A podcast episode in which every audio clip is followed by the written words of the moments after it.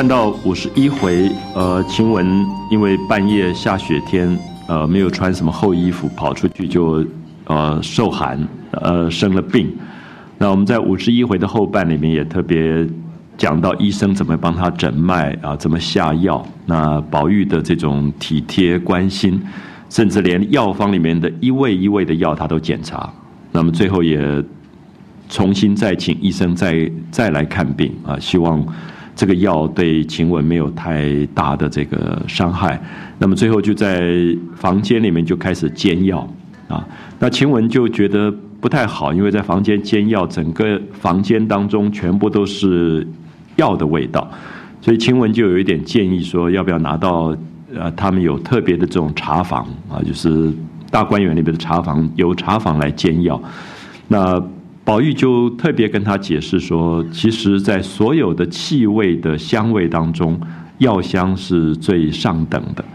那我们也不晓得宝玉真的是这样想，还是说宝玉其实对于人的体贴，我们一再提到说，他很体贴人在这种有点生病啊，或者说本来就有一点受委屈的这个状况里面，他会多心，所以他就会告诉他说：“你不要多想了，说这个药的味道其实是蛮好。”他说：“高人易是采药。”其实一直是一个很高雅的事，那么不用怕这个药的味道。后来，所以就在房间里面给他煎药。那大概处处都看到宝玉跟晴雯之间的某些特殊的关系，因为在之前，我们看到宝玉身旁的几个丫头啊，这个袭人、晴雯、麝月啊、秋纹啊，他们几个丫头当中，其实跟宝玉最亲的关系是袭人。所以晴雯的戏份比较少，你常常就觉得这个女孩子有一点泼泼辣辣的，讲话很常常刺伤别人啊之类的，然后也不太做家事的感觉。所以我觉得《红楼梦》很有趣，你再不看到第五十二回，你看不到晴雯的重要性。就是常常有时候作者也许在提醒我们不同人的存在的意义或者价值，以及那个生命的那个状态。我们难免会有偏见，我们对我们身边的人总觉得谁好谁不好，对于是跟非总是有比较。作者也许一直在提醒我们说，一个生命存在，自然有它存在的一定的意义跟价值，大概不是我们个人能够去做太多是非的判断。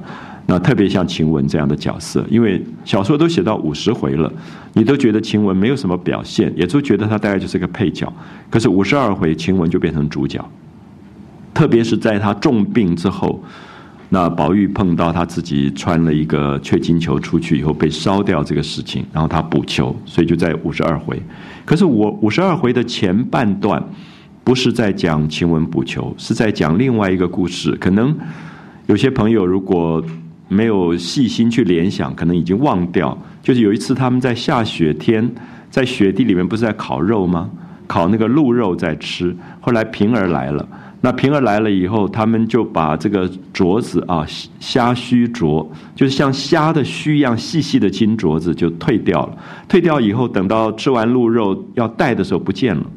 那王熙凤就说：“我知道到哪里去了，那么你们不用找。”那可是我记得那个时候我有跟大家提过，王熙凤他们这种大家庭的管理人，他们非常的细心，他们觉得这个时候追查下去，那个如果有人偷了这个东西，他会立刻的。转移反而不容易找到，所以他们其实非常的机警。他说：“哦，我已经知道在哪里了，我们呃不用去找了。那等一下我就告诉你们。”然后他就偷偷的命令大家开始去查访。那么后来就发现这个金镯子是宝玉的房里的一个小丫头叫坠儿，坠儿偷了这个金镯子。那么当然在这种大户人家，因为管理上特别特别麻烦，因为我们知道这些贵妇人从头到脚都是珠宝。全部是珠宝啊，贵重的东西。那有的东西就小小的，可是你你底下的人手脚不干净的时候，常常这个东西就不见了。所以他们在这方面的管理是非常非常严格。所以王熙凤她就啊查访到说这个坠儿偷了。那偷了以后，就有一个老妈妈来回报说，宝玉房里的丫头坠儿偷了这个虾须镯。那平儿就知道了，平儿知道以后就把这个事情拦住，因为她会觉得。宝玉特别在意在意所有的人对他的丫头的看法，因为他觉得他跟这些丫头在一起，他管理不严。我们看到会让一个晴雯一下就钻到被窝里来。这个主人真的是管理不严。可是宝玉相信有一个东西是比法更高，就是情。他觉得人跟人之间有一种诚恳，也有一种情。他对这样的东西有一种相信。我觉得在读到这一段的时候，大家大概会感觉到，有时候你作为一个，比如说一个老师、学校的管理者，那学校里面有很多的法。就说你作弊如何如何，你偷窃如何如何。可是你作为一个另外一个角色，就是你是一个教育者的角色，你又觉得所有的处罚，我今天可以很容易签一个字，这个学生就记过、记警告。可是你也会觉得说，如果在这个机会上，让他自己对人性的某一种本能的觉醒，也许是他一生的福气，而不是这个时候去处罚他，不见得有用。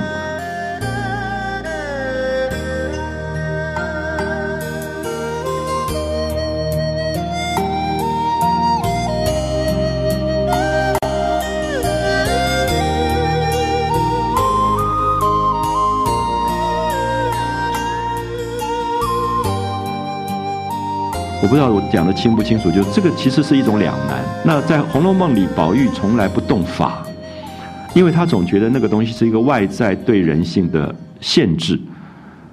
可是我们当然知道，在我们现实的社会里，我们越来越相信法是比较方便的，因为反正做了错事就处罚。那法有一个客观的这个东西在这里。那有点像我们过去有提到过，说在《论语》里面其实隐藏了一个最主要的故事，就是一个一个老爸去偷了别人的这个东西，然后这个儿子就去按铃申告，说我老爸偷了人家的羊，爸爸就被抓了。那大家就去告诉孔子说，这个儿子很好，很正直。那孔子就不以为然，他说：“父为子隐，子为父隐，直在其中。”其实我很年轻时候读到这一段，我就有矛盾。那个时候就很害怕，说万一我老爸有一天偷了人家的羊，我要不要去按铃申告？因为你会觉得这是对的事情，因为这是法律的公正。可是你又觉得孔子为什么不赞成？孔子不赞成，难道是赞成营私舞弊吗？可是我们看到，作为一个哲学的信仰者，他信仰的哲学不是全部是法律。他觉得一个社会到了父亲也告儿子，儿子也告父亲，这个社会大概已经出了很大的问题。就少掉了很多人对于良知良能的自觉的醒悟的东西。就是有没有可能，这个儿子也担待他的父亲，而去让他的父亲觉得这个东西是错的，而不是立刻就去按铃申告这件事情？我觉得，也许今天我特别会体会孔子当年讲这个话的意义，因为今天我们按铃申告的事件实在太多了。这个时候，你就会感觉到一个社会有没有给。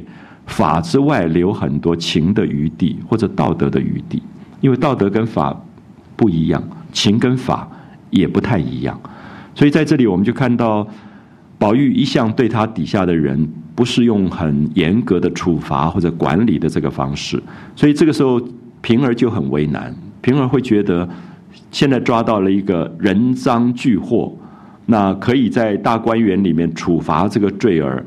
然后也闹把这个事情作为一个杀鸡儆猴，就说你们拿一个丫头随便偷东西就是如此如此。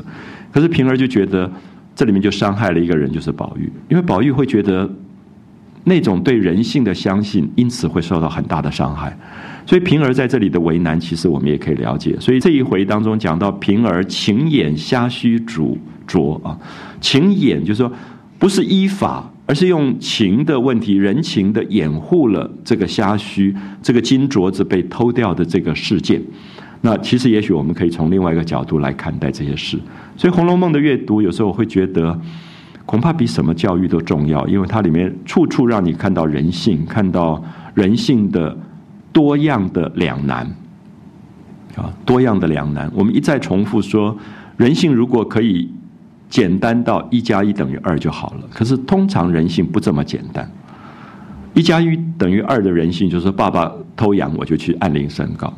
可是对孔子来讲，他总觉得人性不是这么单纯的。人性除了那个法的正直以外，还有很多的隐。这个隐，我年轻的时候我读这一段我不喜欢，所以我觉得它是隐瞒。现在我觉得隐这个字恐怕大有深意。这个隐其实是很多。我们讲隐恶扬善，我们会觉得有很多人性的部分，我们不宜于这么直接去揭发，而是让这个人性有在他自己私自的部分里面去慢慢觉悟的可能。啊，我不知道怎么去解释。有时候你会看到在同事之间某一个人的人性的不对，我们有时候好像抓到小辫子，然后开心的不得了，觉得好，你这下抓到把柄，然后就当着所有同事侮辱你这个同事，讲说你看，那其实你没有错。可是我们知道“理直气壮”这个成语在古来传统当中，这个成语从来不是一个好的成语，因为理直气壮其实刚好伤害到人。因为也许没有给这个人留任何的余地，我相信这里面都有情眼瞎须拙的意义在里面。就是为什么平儿要情眼瞎须拙？这个是他的镯子，他的镯子被偷了。那今天抓到了这个小偷，也找到了赃证，其实是可以好好大大的去按铃申告，去处罚这个人的。可这个时候，他觉得对所有的人性的担待要稍微的小心。所以整个事件的发生是。宝玉在贾母那边吃饭，跟王夫人吃饭，可是心里面一直挂记着晴雯，就觉得晴雯在生病，所以吃饭也吃不好，就赶快就回来看晴雯啊！你看到很少这样的主人，就是真的永远在牵挂他身边的这些人，所以他根本没有什么丫鬟呐这种看法，他觉得这些就是他们一起长大的最好的玩伴，所以他就回来，回来以后就问说：“哎，怎么麝月也不见了？怎么秋纹也不见了？”然后他就有一点。不高兴，宝玉就觉得这些人怎么这么无情？所以你生了病，那都不在旁边守着，也不去照顾你啊，就这样子。那晴雯反而是真的是热心肠的人，他说：“哎，你别这么婆婆妈妈了。秋文是我叫她去吃饭的，那麝月本来在这边看着我，可是不知道怎么搞的，平儿来了。那平儿来，两个就鬼鬼祟祟的就跑到外面去说话了。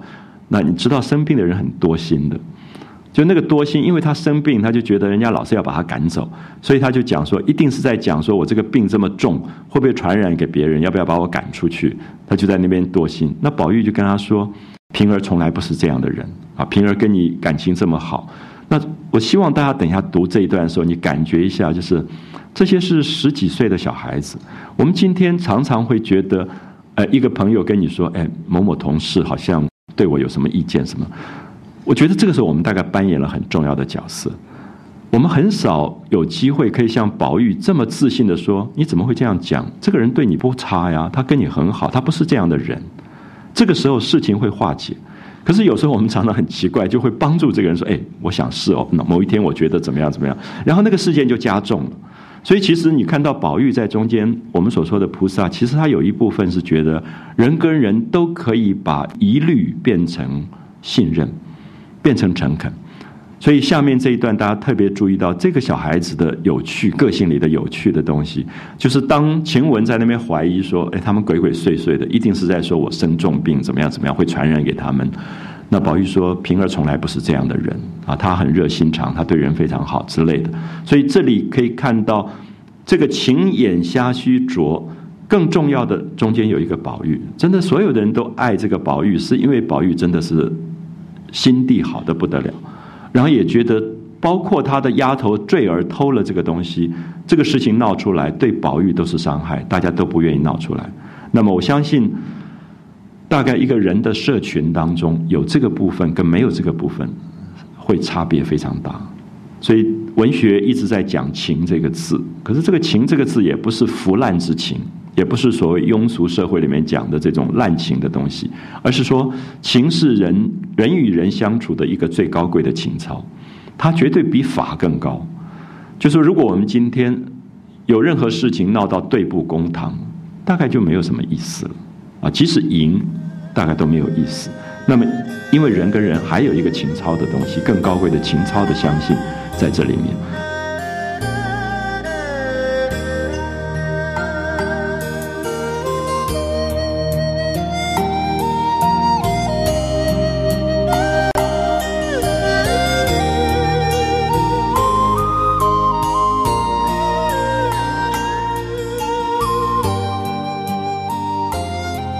所以这个情眼下去着这一段啊，特别希望大家去感觉一下。就是我觉得这里面讲到两个主角，一个是平儿，接下来就讲晴雯补秋。你可以看到《红楼梦》这些地位最低卑的丫头，她们做人做事的一种合于情理法，恐怕比今天我们社会许多高层人物都要精彩。就是他们在对自己的生命的情操的要求上，有他的完美性。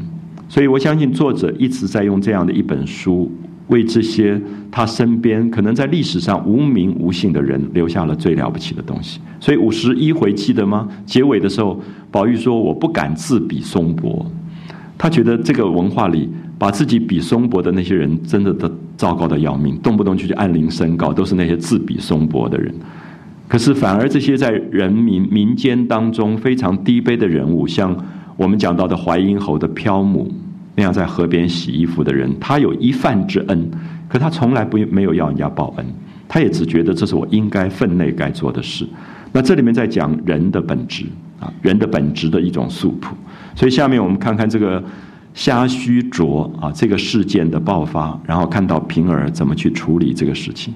我好几次提到，平儿是《红楼梦》里面非常了不起的一个丫头，就她的处境其实是最难的，因为贾琏的不成才，王熙凤的这种威严势力，那平儿在中间可以把所有的事件维护到这么正直，她是一个了不起的角色，而且永远帮助王熙凤宽厚待人。王熙凤有时候厉害的部分，她都会放一手。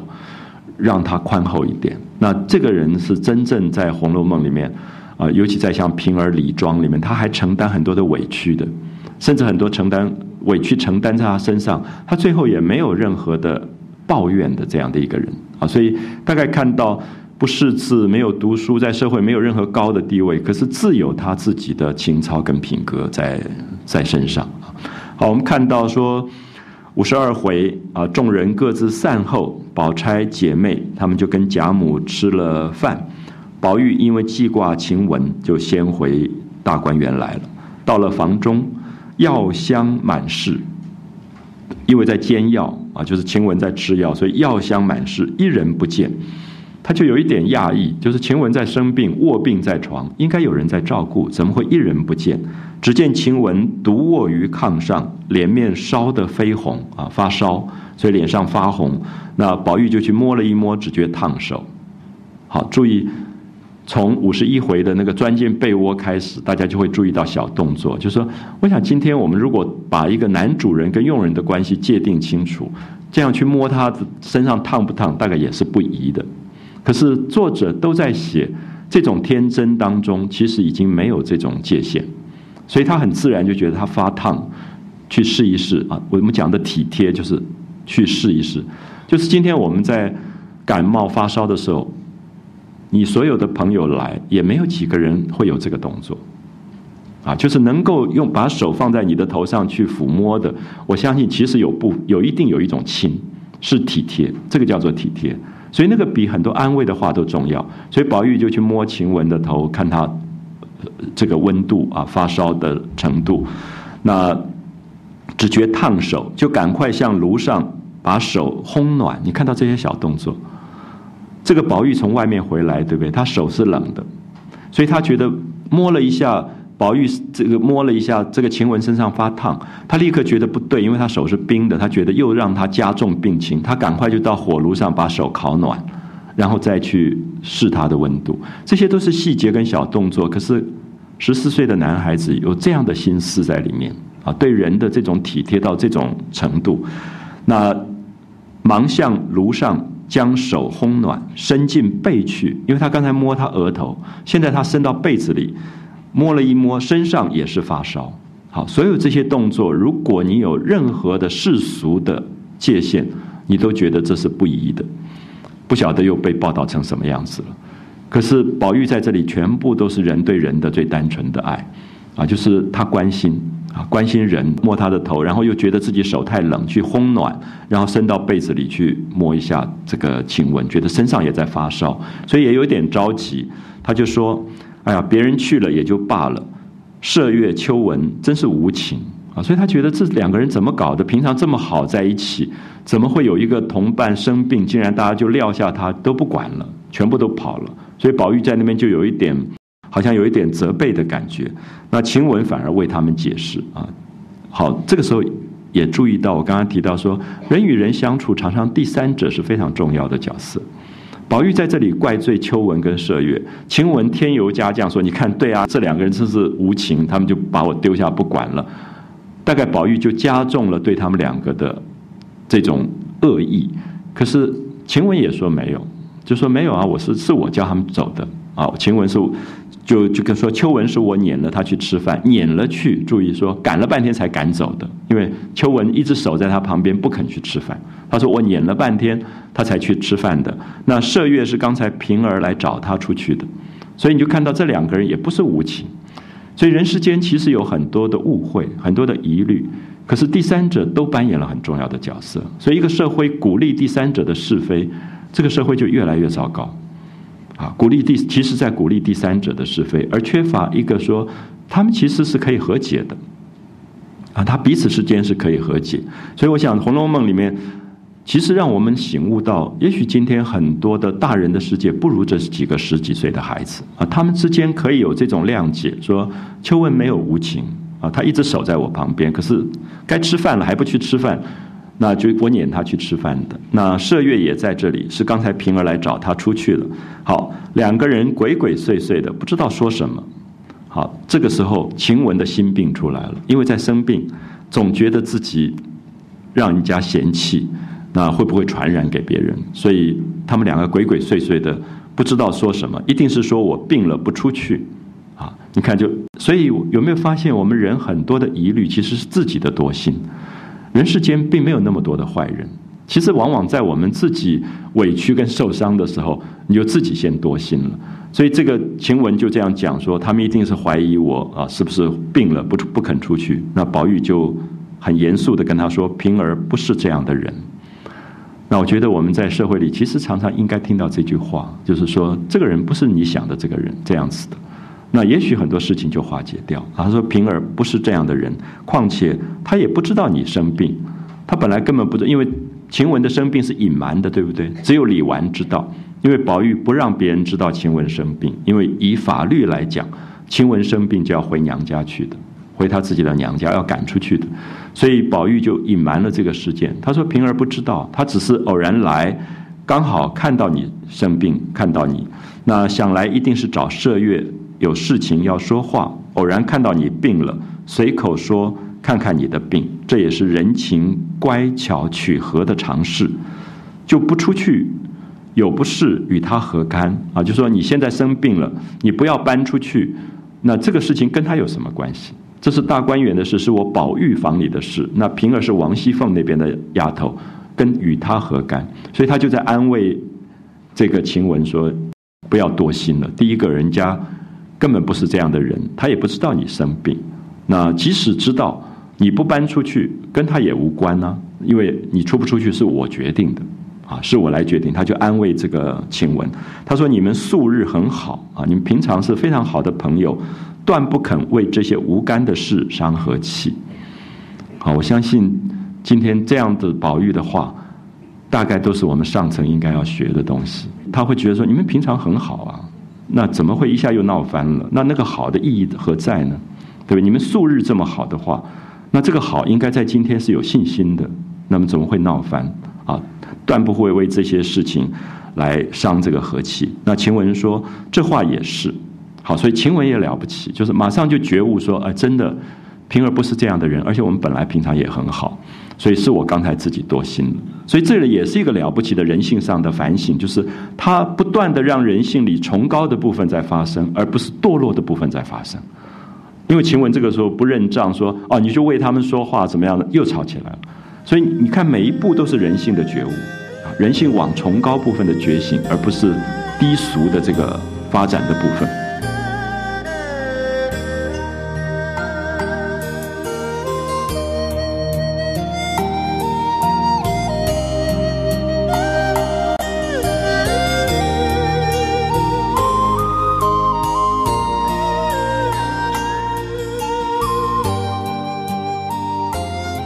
说：“你说的话也是，只是我怀疑他为什么又忽然瞒起我来了？就有什么话就当着我面讲啊？因为平儿也很直爽的人，那他来找麝月，有什么事情就当着我的面讲，干嘛要鬼鬼祟祟跑出去去讲？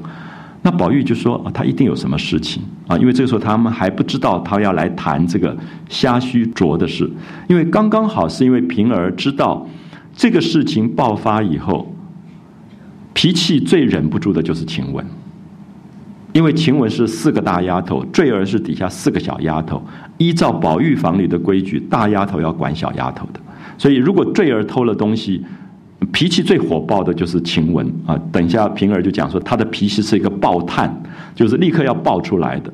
那如果一爆出来，这个事情就爆发了。那平儿希望掩盖这个事，就是这个事情私下处理，不要爆发出来。所以他们会特别不让晴雯知道，是因为晴雯的脾气，而且也说平儿正在病中，不要让他又多一个事情又生气。所以这里面都有人的这种体谅在里面。所以《红楼梦》去细读的时候，看到许多非常动人的东西，就是这十几个孩子他们之之间的那种人情的这种啊关联啊。那宝玉说。那我来偷偷听听看啊，到底看看他们在说什么事情。我从后门出去，到窗根下听听他们说些什么，回来我再告诉你啊。你既然怀疑，我回来告诉你。那说着，果然就从后门出去了，到了窗下前听啊，就在那边偷听。好，就听到麝月就悄悄问说：“你怎么就得了的？”啊，他刚开始听到时候一定不知道是什么，对不对？就说你从哪里？又找到了，其实就是讲那个金镯子，不是这个金镯子掉了吗？那你从哪里怎么又得到了？那平儿说那天洗手啊，就吃了鹿肉以后洗手不见了。那二奶奶王熙凤就不许吵让，就是这种大户人家的管理者非常有见识，就是这个时候一叫说要哎有人偷了镯子了不得了了，那个小偷一定赶快把这个东西就。转移了，所以你就抓不到这个人了。所以这就是厉害的王熙凤，就说王熙凤说啊，我知道在哪里，没关系，没事。然后私下去查，啊，私下去查，因为不要把事情闹出来。所以二奶奶就不许吵让，出了园门，一出了大观园，即刻就传给园子里各处的妈妈小心查访。好，我们看到这才是查案子的方法，对不对？啊，不能查案子，查到查到最后人都自杀了，还抓不到那个人。那。你可以看到那个大观园里面，他是有他自己的大家的那种风范啊，就是说知道怎么查案子，就是说你不要先在那边大叫大呼小叫的。那那个真正的凶手早都不已经不见了，所以他就说啊没事，我们已经知道东西在哪里了，所以就慢慢查访，最后一下就查出来这个坠坠儿，因为以前丫头偷了东西，其实没有什么地方放的。因为这些老妈妈、大丫头都会管他们的东西，所以很快就查出来。可是如果那个时候一叫说：“哎，金镯子掉了，有人偷了”，他立刻可能随便丢到河里，什么他就不不要了。可是不吵让，这个事就有线索，他就抓到线索了，所以就查到我们疑心是跟邢姑娘的人，因为邢幼烟是一个新来者，邢夫人的这个侄女，那他们家很穷，然后带了丫头，他们就会觉得说这个穷人家。小孩子没见过世面，看到金镯子可能就拿了，啊，所以本来会觉得怀疑是邢姑娘跟来的人，所以你看到人很有趣。其实有时候那个假设就是一种偏见，就是他们会觉得一定是这个比较穷的人会偷金镯子，啊，就是因为他眼识比较浅，啊，就看东西看的比较少，所以疑心跟邢姑娘的人本来又穷，那只怕小孩子家没见过。就拿了起来，就把金镯子拿了起来，也是有的。再不料啊，没有想到是你们这里的宋妈妈去了，拿了这只镯子，说是小丫头坠儿偷起来的，啊，就是宝玉房里的坠儿，被宋妈妈发现了。那被她看见，她就来回报二奶奶。啊，我们知道这种宋妈妈，他们抓到这样的把柄，她一定有赏金的，而且她也很高兴，可以整了这个小丫头。那所以这里面就是法了啊，就是法。所以这件事情其实不好办，不好办的原因是因为宋妈妈本身是一个人证，她抓到了坠儿，同时又拿到了贼赃，然后来回报王熙凤。可是今天平儿要把这个事情掩盖掉，宋妈妈也不见得答应。就是我明明抓到了，你为什么要掩盖？所以我们就看平儿怎么去处理啊，这么为难的一个事情，怎么样让她大事化小，小事化无的去处理掉？他说：“我就是平儿，说我赶快接了镯子，我就把这个金镯子接了下来。想了一想，啊，他就在想这个事情要不要让他爆发？爆发就是把坠子抓起来毒打，然后赶走啊，fire 掉。那可是宝玉怎么办？因为宝玉永远疼爱他的丫头，永远觉得他房里的丫头，他不用法而用情，结果管理出了问题。那他就说：“宝玉偏在你们身上，留心用意，争胜要强。”这几个字大家细细去体会一下啊！留心用意，他没有用管理丫头的方法在管理丫头，他相信人性有一种更高的自觉，所以他的争争强要胜是说，他希望他的房里的丫头在没有这么严格的法的管理底下，都是自己约束，有最高的。品格的自觉的，所以其实这里坠儿出了这个事，等于是宝玉人性实验的失败，啊，人性实验的一个失败。可是我们最大的为难在于是说，我们九次失败，我们还要不要留一次的余地？因为这一次余地不留，这个人性就没有以后了。就是我们不相信人性是有这个部分，就是说我不该拿的东西我不拿的，啊，如果我们认为说人性一定是会拿的，它全部就是法。啊，所以我想在春秋战国的荀子性恶、孟子性善的辩论，其实重点就在这里，就是我们还要不要留其他的一个余地？就是我们相信人有一个自觉，是法律之外的东西。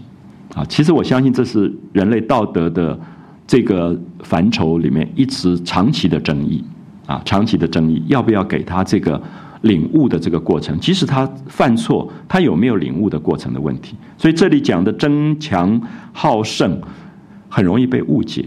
宝玉不是要他的丫头跟人家比来比去的那种人，他要比的是人性的崇高啊！所以他说：“宝玉偏在你们身上，留心用意，争胜要强。”那一年啊，他以前有一个良儿，就是宝玉房里的一个丫头良儿偷了玉，那刚刚冷了，就是大家现在比较不谈了。那这两年当中，还有人提起来趁怨，趁怨是什么？大家很高兴提这件事情，说你看宝玉这个人就是乱七八糟，就是管丫头管不好的，这样可以了解吗？就是说，其实我们今天要对人性有一个信仰，其实对抗的是整个社会里面对人性的不信仰的那个力量，他是非常非常为难的啊！所以大家都很高兴说，你看这种人失败了吧？他那个他就是要相信人，结果他失败了。可是我们知道。有失败的可能，就是说，如果我今天是这个学生，我知道有百分之九十可能会失败，可是我要不要留那个百分之十的余地啊？其实，在教育里，其实好几次碰到这样的事情，常常你自己会问自己：说我还要不要留这个余地？因为不留，如果不留，你知道说你自己变质了，最后并不只是对象的问题，是我自己都变质的问题。好，所以我想在这个事件上，大家可以用这样的角度去。啊，去思考，就说这么多人高兴着看这件事情，看到宝玉的房里的丫头又偷东西又出事，表示你对人性的信仰根本是失败的。那这伙子又跑出一个偷金镯子的来了，而且更偷到街坊上去了。就说还不只是偷自己房里的，如果是宝玉房里的东西也就罢了，偷到街坊上，就是说偷偷到别家去了。因为平儿是另外一个院过来的，不是大观园里的人。所以这个金镯子偷到街坊邻居上去了，那可能更糟糕。那偏是他这样的人，偏是他的人打嘴。啊，注意这两句话：偏是宝玉这样的人，对人性充满信仰的人，偏偏是他管理的人底下就出事，打他的嘴，就是宝玉自己在打自己的耳光。因为意思是说，你对人性的信仰就是一再失败的，啊，一再失败。就是偏是他这样的人，偏是他的人打嘴。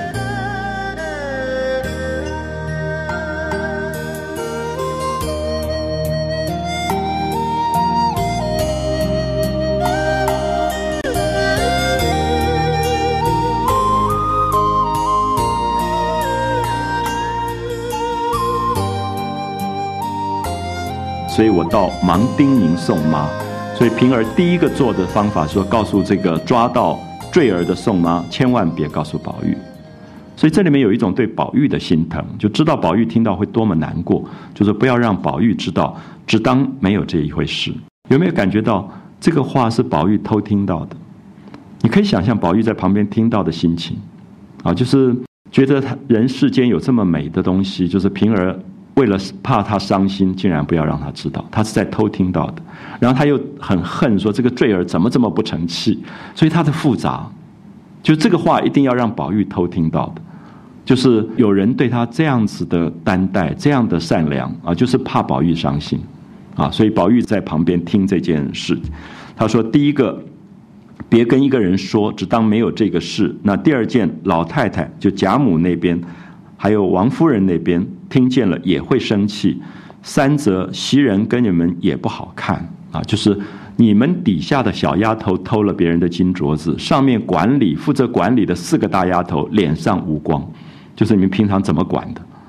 他们不会怪宝玉，可是会觉得说袭人、晴雯这几个大丫头都没有管好底下的小丫头啊，所以袭人跟你们也不好看，所以我就回了二奶奶啊，说平儿私自不敢处理这个事，她还是回报了王熙凤，只说我往大奶奶那里去了，谁知镯子退了口，丢在草根底下，雪深了没看见，今天雪化尽了，黄澄澄映着日头还在那里，读一下这一段啊。这一段是平儿编的谎话，说他编了一个故事，说金镯子找到了，找到的原因是因为那个时候洗手的时候，金镯子退下来就放在地上，那么雪深了以后就埋进去了，金黄金很重，所以就找不到了。那这几天雪化了，雪融化了以后，那个黄金映着太阳在那边发亮。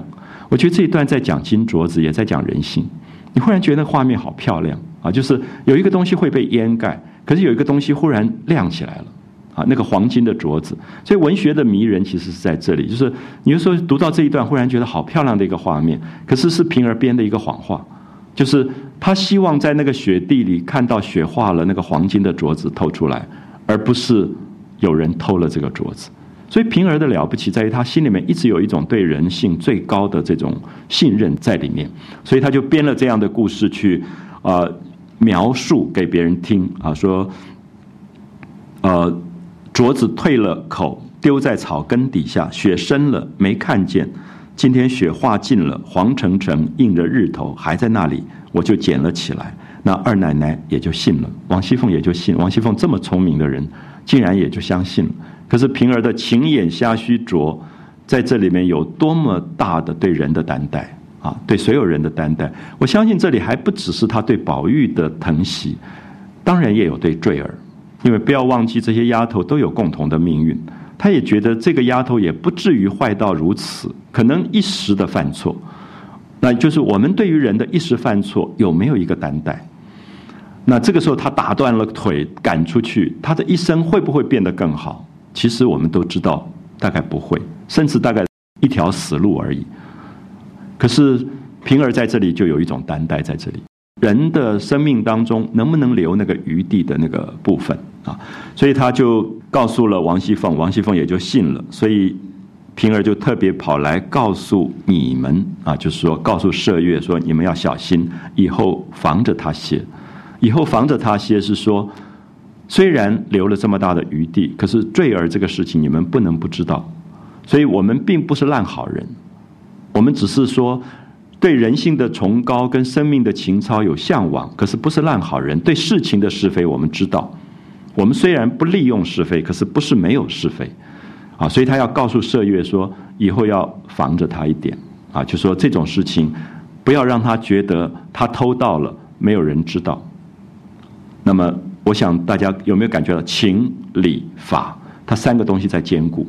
我们今天很少看到，在一个司法的系统里面看到，它可以兼顾到这些东西，因为它并不是那么单纯的，啊，就是这里面还有人的介入的问题，所以担待到这个情跟理跟法，那别使唤他到别处去，这点最重要，就是不要再派他到别家去做事了，因为偷到别家很不好，啊，别使唤到别处去，因为我们讲自己屋子里掉了东西也就罢了，到别人家里偷了别人家里的东西。事情就会闹大啊！说别使唤他到别处去，等袭人回来啊！等到袭人回来，袭人做事比较稳重，你们商量看看，变个法子打发他出去就完了啊！就说这个坠儿可能还是不用了，可是不要闹出来变成开除，而是让他也许有一个其他的机会转换一下。好，这里面是平儿处理事情的方法。当然，我相信也许每一个读者。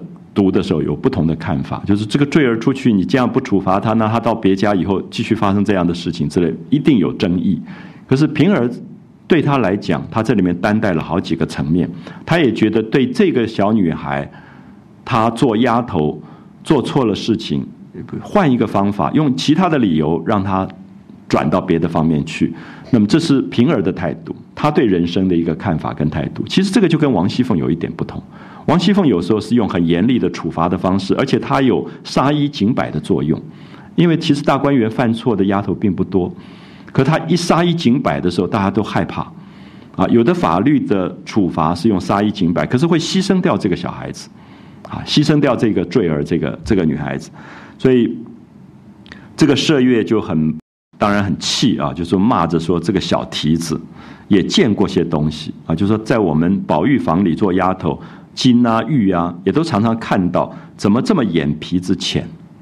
眼皮子浅，就说看不得好东西，看到好东西就想要，叫眼皮子浅，啊，就是没见过世面的。那真正见过世面的，你见过最好的钻石、金玉，也不会那么贪，啊，所以这个眼皮子浅，不是说那个东西贵不贵重，而是说怎么这么眼皮子浅啊？就好像什么东西都想要的这个这个意思。那平儿说。究竟这镯子能多重？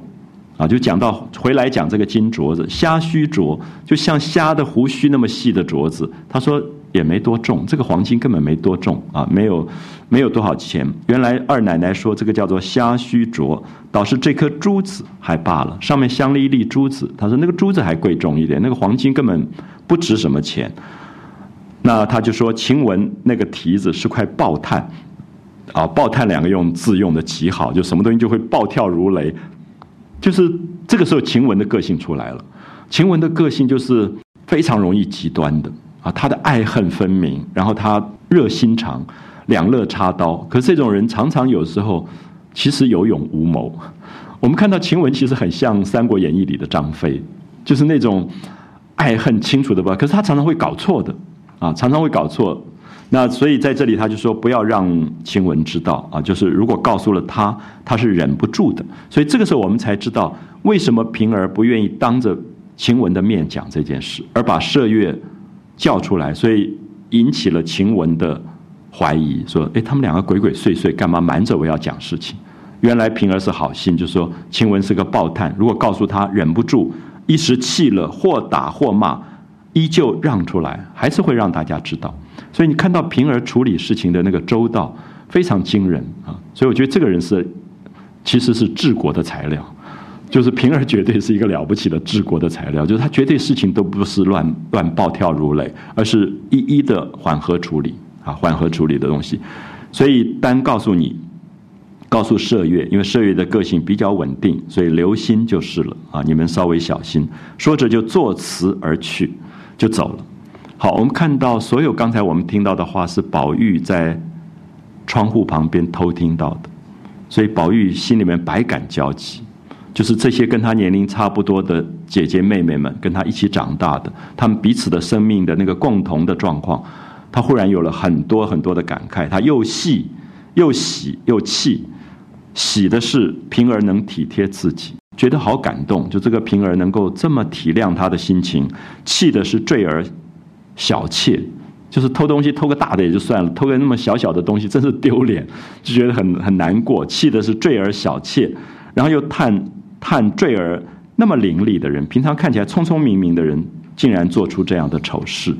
我们知道宝玉挑丫头也是很挑的，大概总觉得长得漂漂亮亮、聪明伶俐才会挑到他的房里，就没有想到坠儿有一个部分不够大气，啊，不够大气就毁了他自己生命里最好的可能，这样。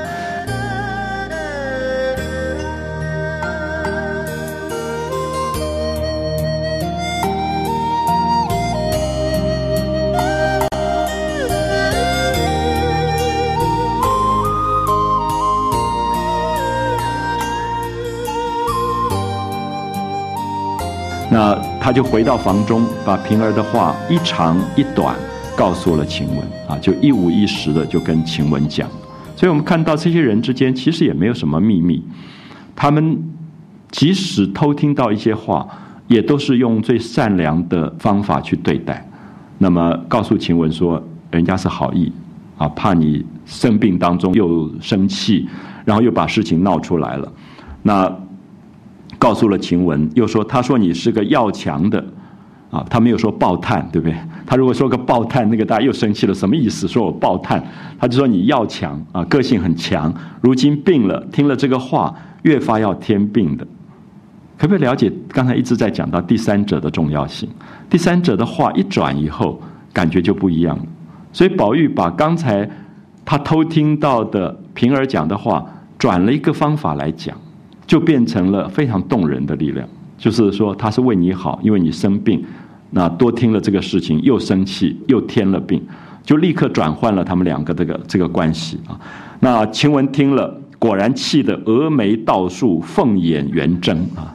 这个绝对是晴雯啊，这就是要爆叹，就是他的情绪是立刻反应的，就叫爆叹，就是完全没有办法压抑或者节制的一个人啊，就是峨眉倒竖，凤眼圆睁，及时就叫坠儿，立刻就跳起来说坠儿坠儿啊！不要忘记，这个时候他还在加护病房呢，那，立刻跳起来叫坠儿坠儿。所以那个晴雯的个性表现好明显，就他在重病当中，可是他就气得不得了，因为他就会觉得。真丢脸！怎么这个家里出了这样的一个一个事情？可是这个叫做热心肠，就他会很很怨叹说，怎么会带着半天这个人竟然不成才啊？那种气愤的感觉。那宝玉就劝他说：“你看，果然你就要叫，你这一叫出来，岂不辜负了平儿待你我之心？”好，注意一下，宝玉没有说待我之心，待你我之心，因为平儿做这样的事情。是好多担待的，那如果你叫出来，不是刚好跟平儿希望的那个意图刚好相反，所以不是辜负了平儿待你我之心，不如领他这个情，啊，我们就接受他这个情眼瞎虚拙的事，过后打发他出去就完了，说不要闹出来了，以后等事情过了以后再偷偷的让坠儿离开就好了。那晴雯说，虽然如此，只是这个气如何忍得？我们看到那个晴雯是不能忍气的啊，可是平儿就是可以忍得气的，所以这里面是个性的不同啊。当然没有绝对的好跟不好，可是我们看到真正在《红楼梦》里面，把人际关系、把整个家族里面的事物处理到妥妥帖帖的，主要是平儿。那光靠晴雯是不行的啊，因为晴雯的脾气太过火爆。那事实上，平儿有她绝对的理性跟感性的平衡。那我们觉得。平儿这么理性在分析事情，可是平儿同时又有很温柔的感性，去感觉很多的事情，所以那个理性跟感性的平衡是非常非常难得的。那这个晴雯就忍不住觉得气的如何忍得？那宝玉说：“这有什么气的？你就保养你的病就是了，好好把身体养好。”那晴雯就服了药，到晚间又服了二合药啊。夜间虽然有些汗。还没有见效啊，所以这一次被冻，大概真的是伤的蛮大啊，蛮伤了元气的。所以吃了几副药，出了一些汗，可是还没有完全见效，仍然在发烧、头疼、鼻塞、声重啊。大概我们感冒的经验都来了啊，头疼、鼻塞、声重。次日，王太医又来诊室啊，再来诊脉，又加减了一些汤剂啊，重新把这个药。煎药的这个药方又加减了一些东西，虽然烧减了些烧啊，让他的烧退了一些，还是头疼。好，下面一段很好玩，就是宝玉没办法了。宝玉看这个中药怎么治好像都没用，最后就想要要不要用西药来试试看啊？所以我们就发现《红楼梦》里面出现了西药。那这个宝玉就说：“呃，麝月，你要不要拿一些平安散给他来嗅一嗅，来闻一下？”啊，闻一下，就是其实有点像清朝的鼻烟这种东西啊，平安散。那么，所以其实当时大概西洋来的药也不知道什么药的名字啊，什么就叫平安散，反正闻了以后有好处，就叫平安散。就是清朝一直有很长期的习惯，所有的贵族身上带着鼻烟壶，那这个鼻烟挑一点在鼻子里面，用嗅觉用鼻孔吸进去，然后它就会直透脑门，就会有酸辣的感觉，有点像芥末呛的感觉，就会打喷嚏。那意思是说，让鼻塞可以通，让鼻塞可以通一下，可以醒脑的那种那种感觉。所以麝月就果真去取了一个金镶双扣、金星玻璃的一个扁盒来。好，注意全部是西洋的描述啊！金镶双扣，就两边有扣子扣住的金星玻璃啊，玻璃的盒子上面有金星的一个扁壶扁盒，递给宝玉，宝玉就打开盒盖。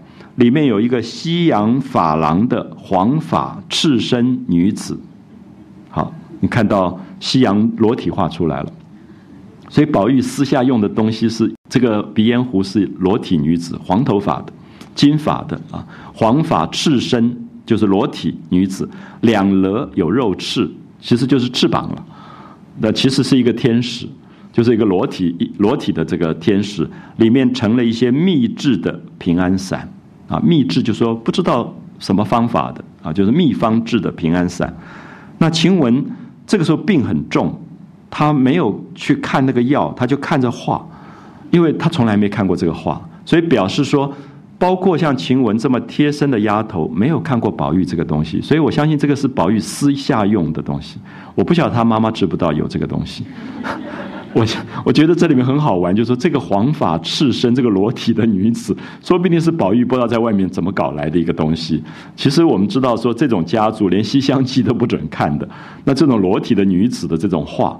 可是宝玉是放在身上的，啊，所以这个十四岁的小男孩也有很多他自己的这种不晓得在网络上当漏下来的什么奇怪东西，他就在那边就在那边看，也在那边玩起来。所以《红楼梦》其实你看细节非常有趣，就他有他自己私密的一个小世界。所以我特别觉得有趣是晴雯一直在那边看，说：“哎，这什么东西啊？”因为这个丫头觉得很好奇，她从来没看过一个黄头发的一个裸体的一个女子，还有翅膀这样，啊，就是黄发赤身女子，两了有肉翅，里面装了一些秘制平安散。那晴雯只顾看画，宝玉说：“赶快闻呐，嗅一些，走了气就不好了。因为这个东西其实通常过去闻鼻烟时候，盖子打开就赶快就塞到鼻孔里去的，就是因为它会跑气的，啊，就是那个那个气味跑掉了以后，它就不那么强烈了。”所以就是嗅完以后，赶快要把盖子盖起来，因为晴雯在那边看看盖子里面的那张画，所以他就没有把盖子盖起来。所以宝玉就提醒他说：“你赶快闻啊，不然等一下就气就跑了。”因为晴雯不会闻。我们知道过去鼻烟都是男人用的东西，所以丫头啊，这女人从来没有用鼻烟，所以她不知道怎么闻。她就挑了一点，也不觉得怎么样。就像我第一次跟朋友去吃。沙西米的时候，他就说：“你吃那个芥末，你也觉得没有什么。”他说：“你再多吃一点，那这下完蛋了啊！”所以你看到晴雯这一次，就是呃，用指甲挑了一些嗅入鼻中。这个时候，我们已知已经知道他指甲留了两个很长的指甲，对不对？两三寸长的指甲，所以那个指甲轻轻这样挑一下，弄到鼻子上，你大概可以感觉那个动作，就是晴雯用指甲挑那个鼻烟，那嗅入鼻中，不见怎么样？哎，觉得没什么。这个是写的最好的。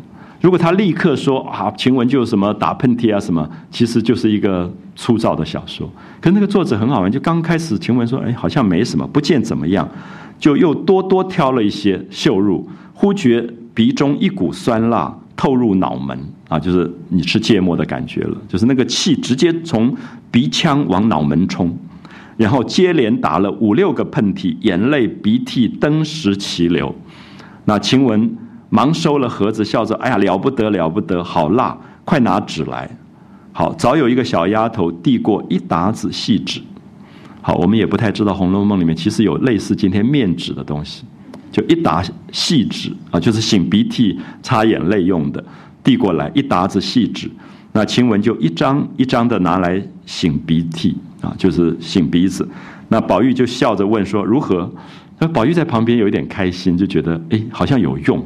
啊，好像有用，因为这个其实是宝玉想试一试看，因为觉得中药老不见效，就觉得想试一下这个西洋药。晴雯笑着说：“果然觉得通快些了啊，因为其实我们不一定觉得这个东西是治病的药啊，可是它有一个功能是让你一直打喷嚏的时候，你至少短期间鼻腔之间的阻塞就通了，所以晴雯就觉得啊舒服多了，就觉得通快些。”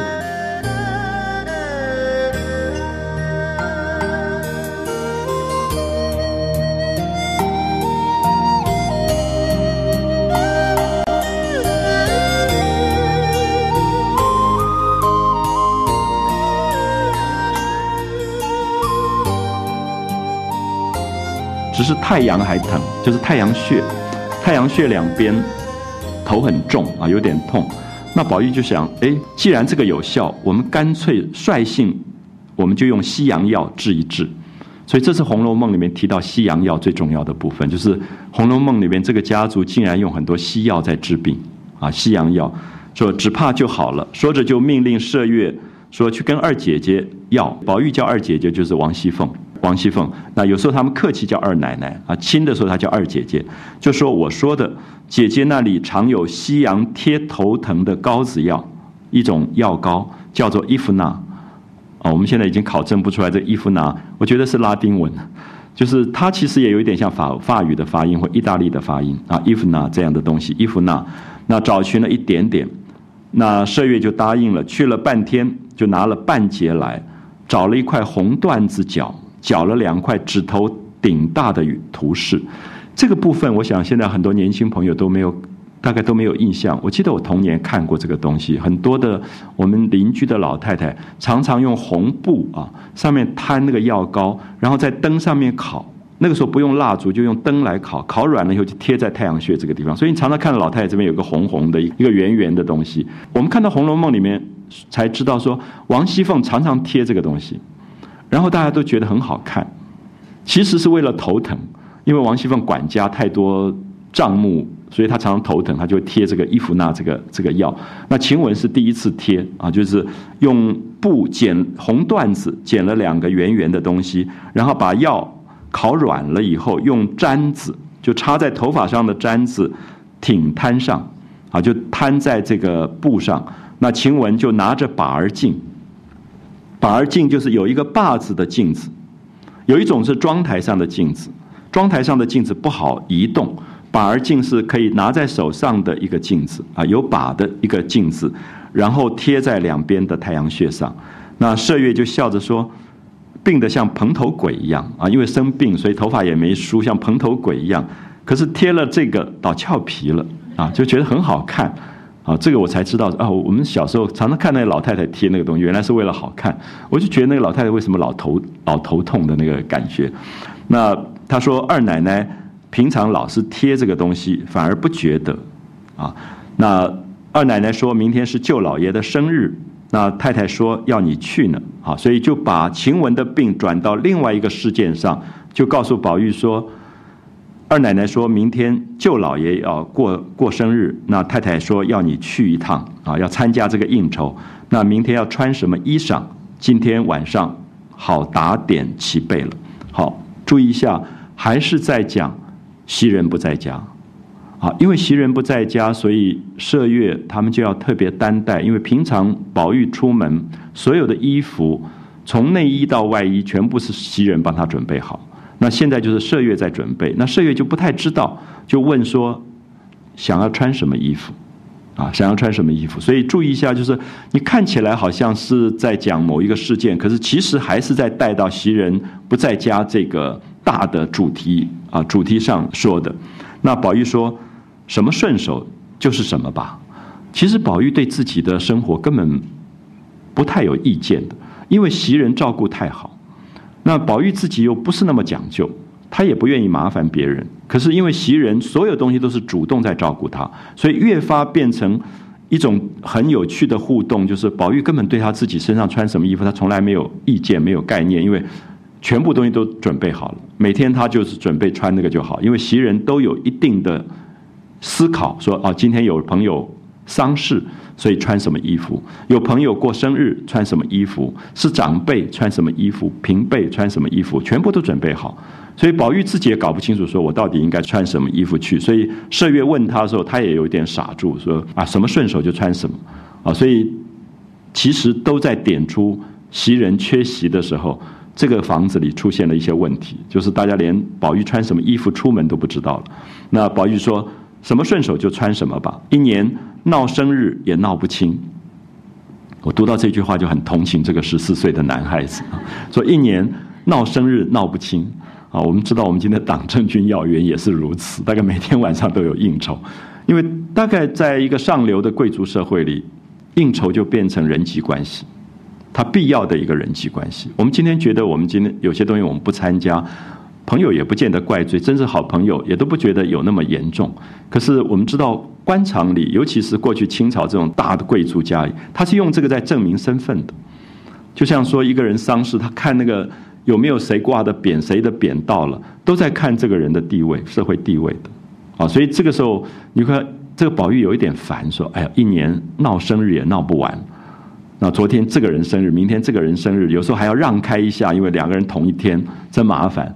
所以这个宝玉十四岁男孩常常要代表他的父亲出去做应酬的时候，他真的有点烦了。他说：“一年的闹生日也闹不清。”说着就起身出房就走，因为他对这个事情有点烦，有点反感，有点烦，觉得每天都在应酬这些事情。那他就往惜春房中去看画啊，惜春还在画那个大观园图，他就跑去啊看看画。刚到了院门口。忽然看到宝琴的小丫头叫小罗的，他就从那边过来，宝玉就赶上去问说：“小罗，你到哪里去？”那小罗就笑着说：“我们两位姑娘啊，就是宝钗、薛宝钗跟薛宝琴都在林姑娘房里呢。那我如今也往那里去。”宝玉听了，转步也就往潇湘馆了来了。好，注意一下，宝玉其实每天有一点无所事事啊，他也不知道要干嘛，反正出了门。可以往五福路走，也可以往这个六合路走。那他就碰到小罗，小罗说：“宝钗跟宝琴都在林黛玉房中。”哎，他就觉得他好像是为这些姐姐妹妹活着的，所以他就转步就往潇湘馆来了。啊，就是对他来讲，那个闹不清的生日的应酬是他最烦的事情。可跟这些姐姐妹妹在一起，他高兴的不得了，所以一转步就过来了。所以这里面有一个对比，因为他刚刚讲完说，一年闹生日也闹不完。就是那些是他最不愿意去的，可他必须去的人生上的职场，他的职场就是每天穿得漂漂亮，坐在那边代表老爸，啊，就是某一个公爵的孙子来了，那去应酬。可是回到家里，他回复他人的本性，在大观园里他是自己，他可以跟着他喜欢的这些姐姐妹妹谈话，这是他自己。所以我们有一部分的我不是自己的我，是给这个社会的我。可是有一部分的我是自己的，那不要弄到最后连自己完全不见，那是很惨的啊！其实有时候你看到你在社会里有时候认识某一个人，就说啊，这个人好可怜，因为他已经完全没有自己，他每一天活在一个为他人扮演的那个那个角色当中。所以前面讲的一年生日也闹不清，跟后面的这个转步就往潇湘馆，刚好是两个世界，一个是非我的世界，一个是自我的世界。啊，转步就要往潇湘馆来。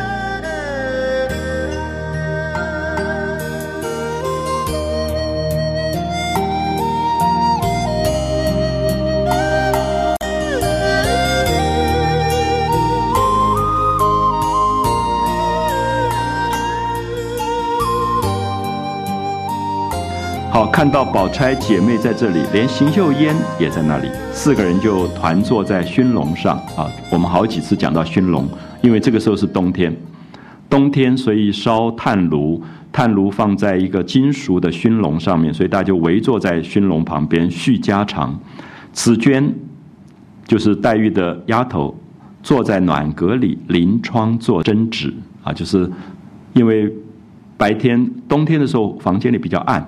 所以靠着窗，借着外面的天光在绣花做针线，一见他来了，就笑着说：“又来了一个，可没你的做处了。”好，这里面很像禅宗的话啊，就是今天怎么这么巧，来了这么多人，说又来了一个了，可没你的做处，你已经没地方没地方坐了啊，这样的意思就是我们这个黛玉的房里已经都坐满了。宝玉就笑着说：“好一幅东归极艳图。”啊，宝玉永远在欣赏这些女孩子们，他觉得真是美极了，就是这么美好的每一个个体，每一个个人都美，加在一起更美啊！那个冬天的女子的闺房里那种华美的那种感觉，东归极艳图，可惜我来迟了一步啊！所以这个时候你会知道他为什么叹了一口气，说一年生日闹也闹不清，因为他觉得好浪费生命。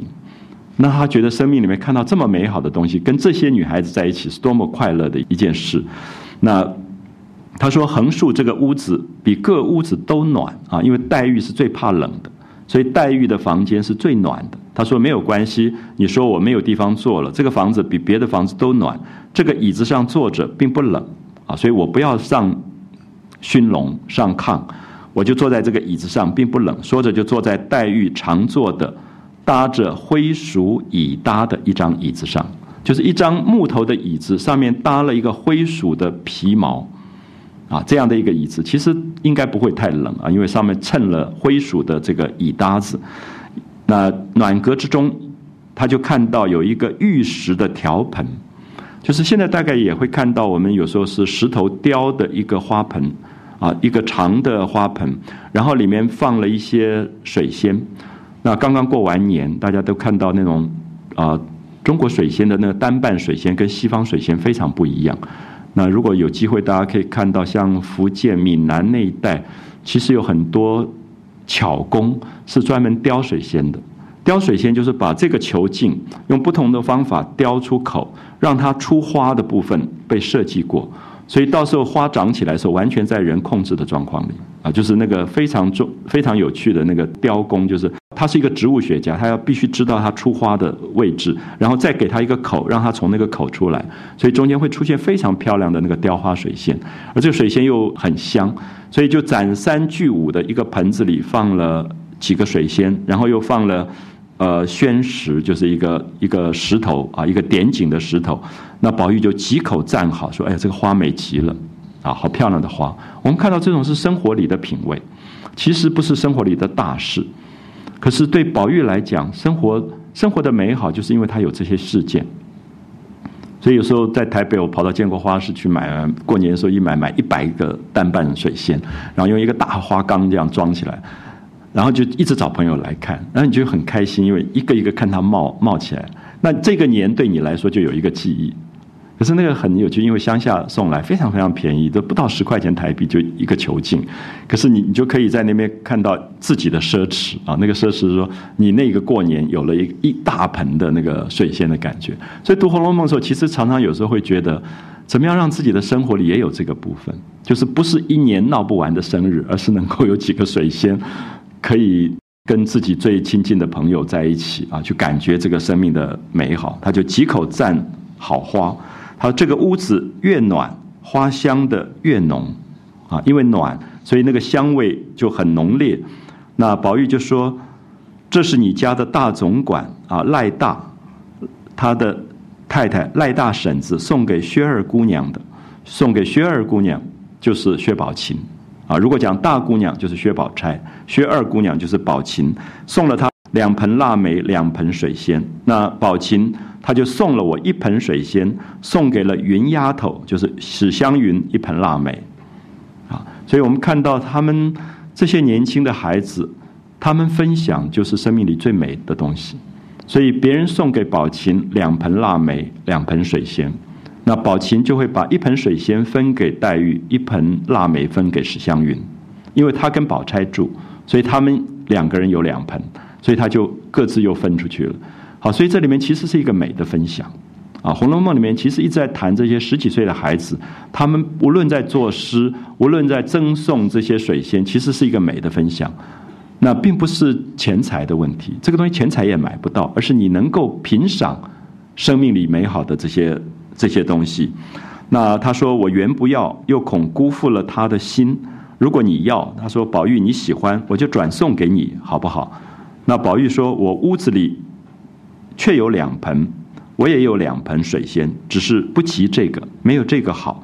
那秦妹妹送你的，如何又转送他人？啊，就说秦妹妹这么好心送给你，你当然不可以送给我，断使不得。那黛玉就解释说。我每一天药杯子不离手，就是黛玉永远在吃药。那房间里面都是都是这个药的味道，我竟是药养着呢。啊，他说我是药养着的人，哪里还搁得住花香来熏？就是花的香味其实是有一种浓烈性的。那黛玉体质太弱，所以那个弱。受不了那个花的香味来来熏啊！他说越发弱了，况且这个屋里一股的药香，反把这个花香搅坏了，啊，就是我房子里面都是药的香味，那不希望有其他的香味来来干扰了，不如你抬了去，这个花也到清净，啊，就让这个花不要在我这里，呃，受到药味的这个沾染。那因为黛玉不知道宝玉的房里晴雯在生病，也在煎药。所以那边也有药的味道，所以这里宝玉就透露出来了啊。那宝玉就笑着说：“我屋子里今天也有病人吃药呢，你怎么知道了？”啊，他就，因为宝玉就是有点傻乎乎的，他一直在瞒大家，不要让大家知道晴雯在吃药。他这样说：“哎，你怎么知道我房里面也有一个人生病，也在吃药，有那个药的味道？”那黛玉就说：“这个话真奇怪，我是无心的，谁知道你屋子里的事啊？”就两个人一搭一笑。我们看到越到《红楼梦》的后段，宝玉跟黛玉的话越是你不容易懂，因为完全像禅宗机锋，就两个人在那边有一搭没一搭的讲。等一下你就会看到两个人几乎无话可讲，因为其实我不晓得深情到一个时候的时候，你常常是觉得好像没有话可讲。好，非常奇怪的这种感，可是到《红楼梦》大概五十回以后，好明显。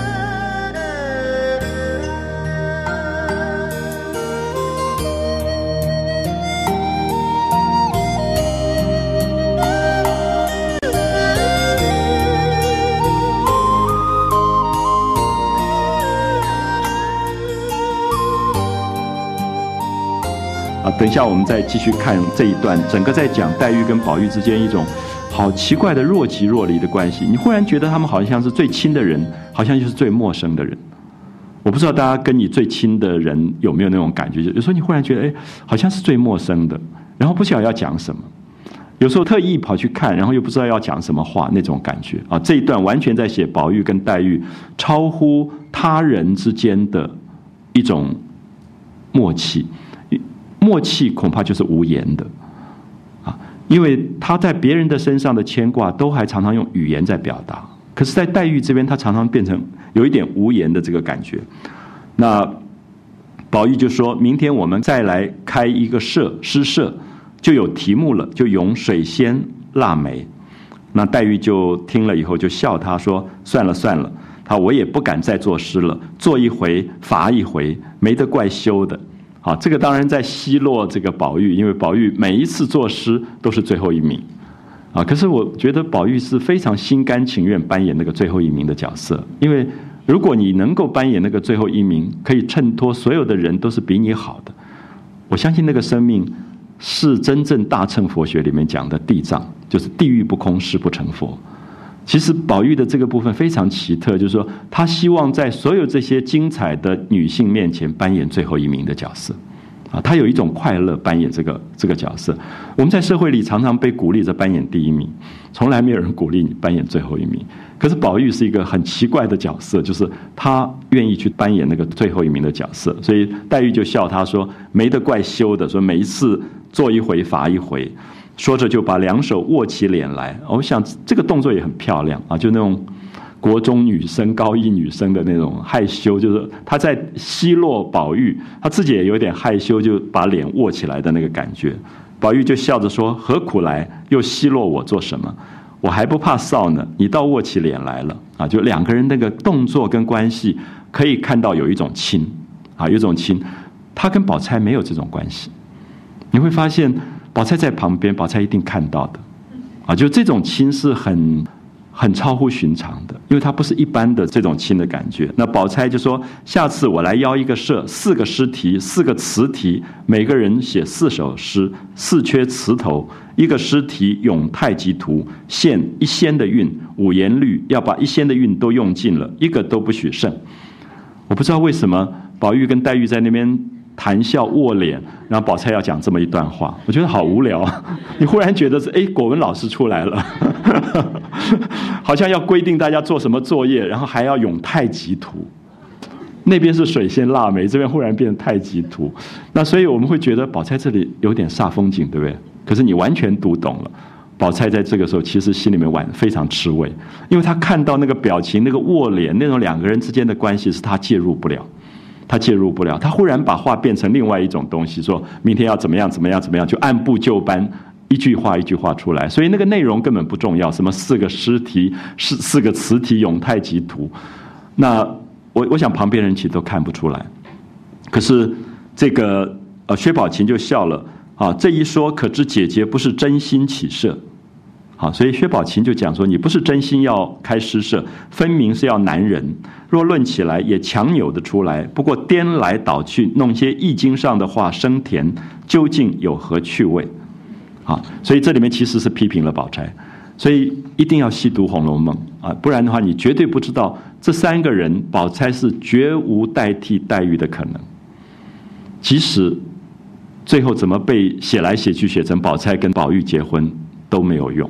因为生命里面有一种不可取代的那个东西，在宝玉跟黛玉身上太清楚了啊！就是说，你跟一个人讲话会会奚落他，会嘲笑他，然后会握着脸，那种表情全部是亲切。可是宝钗就正经八百了，因为她在旁边加入不了啊，所以三个人的关系，其实在这一段里写的太清楚。那宝琴还有一点不太清楚，才批评她姐姐说：“哪有这样作诗的啊？这不是分明在为难人嘛？”可是宝钗这个时候恐怕真的在为难人，她在打断宝玉跟黛玉之间的默契，她想要把那两个玉的生命的东西破坏掉。啊，她想要拉回到现实里面，说我明天来邀一社如何如何？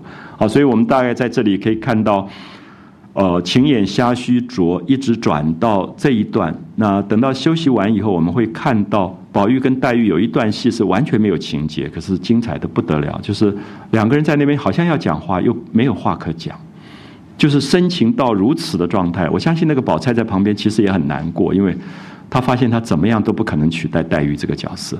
就是这两个人的情，其实不是一般世俗逻辑可以理解。他们真是前世缘分。那那个前世缘分，你怎么去要去跟他争都争不了，因为他就是超乎现实之外的一种磁场啊。有时候你也完全不能解释你为什么跟一个人气味相投到这个样子啊。尤其在青少年的这个时代，所以我们休息一下，我们从这一段来看一下这个宝玉跟黛玉的这个最精彩的一部分。好，谢谢大家。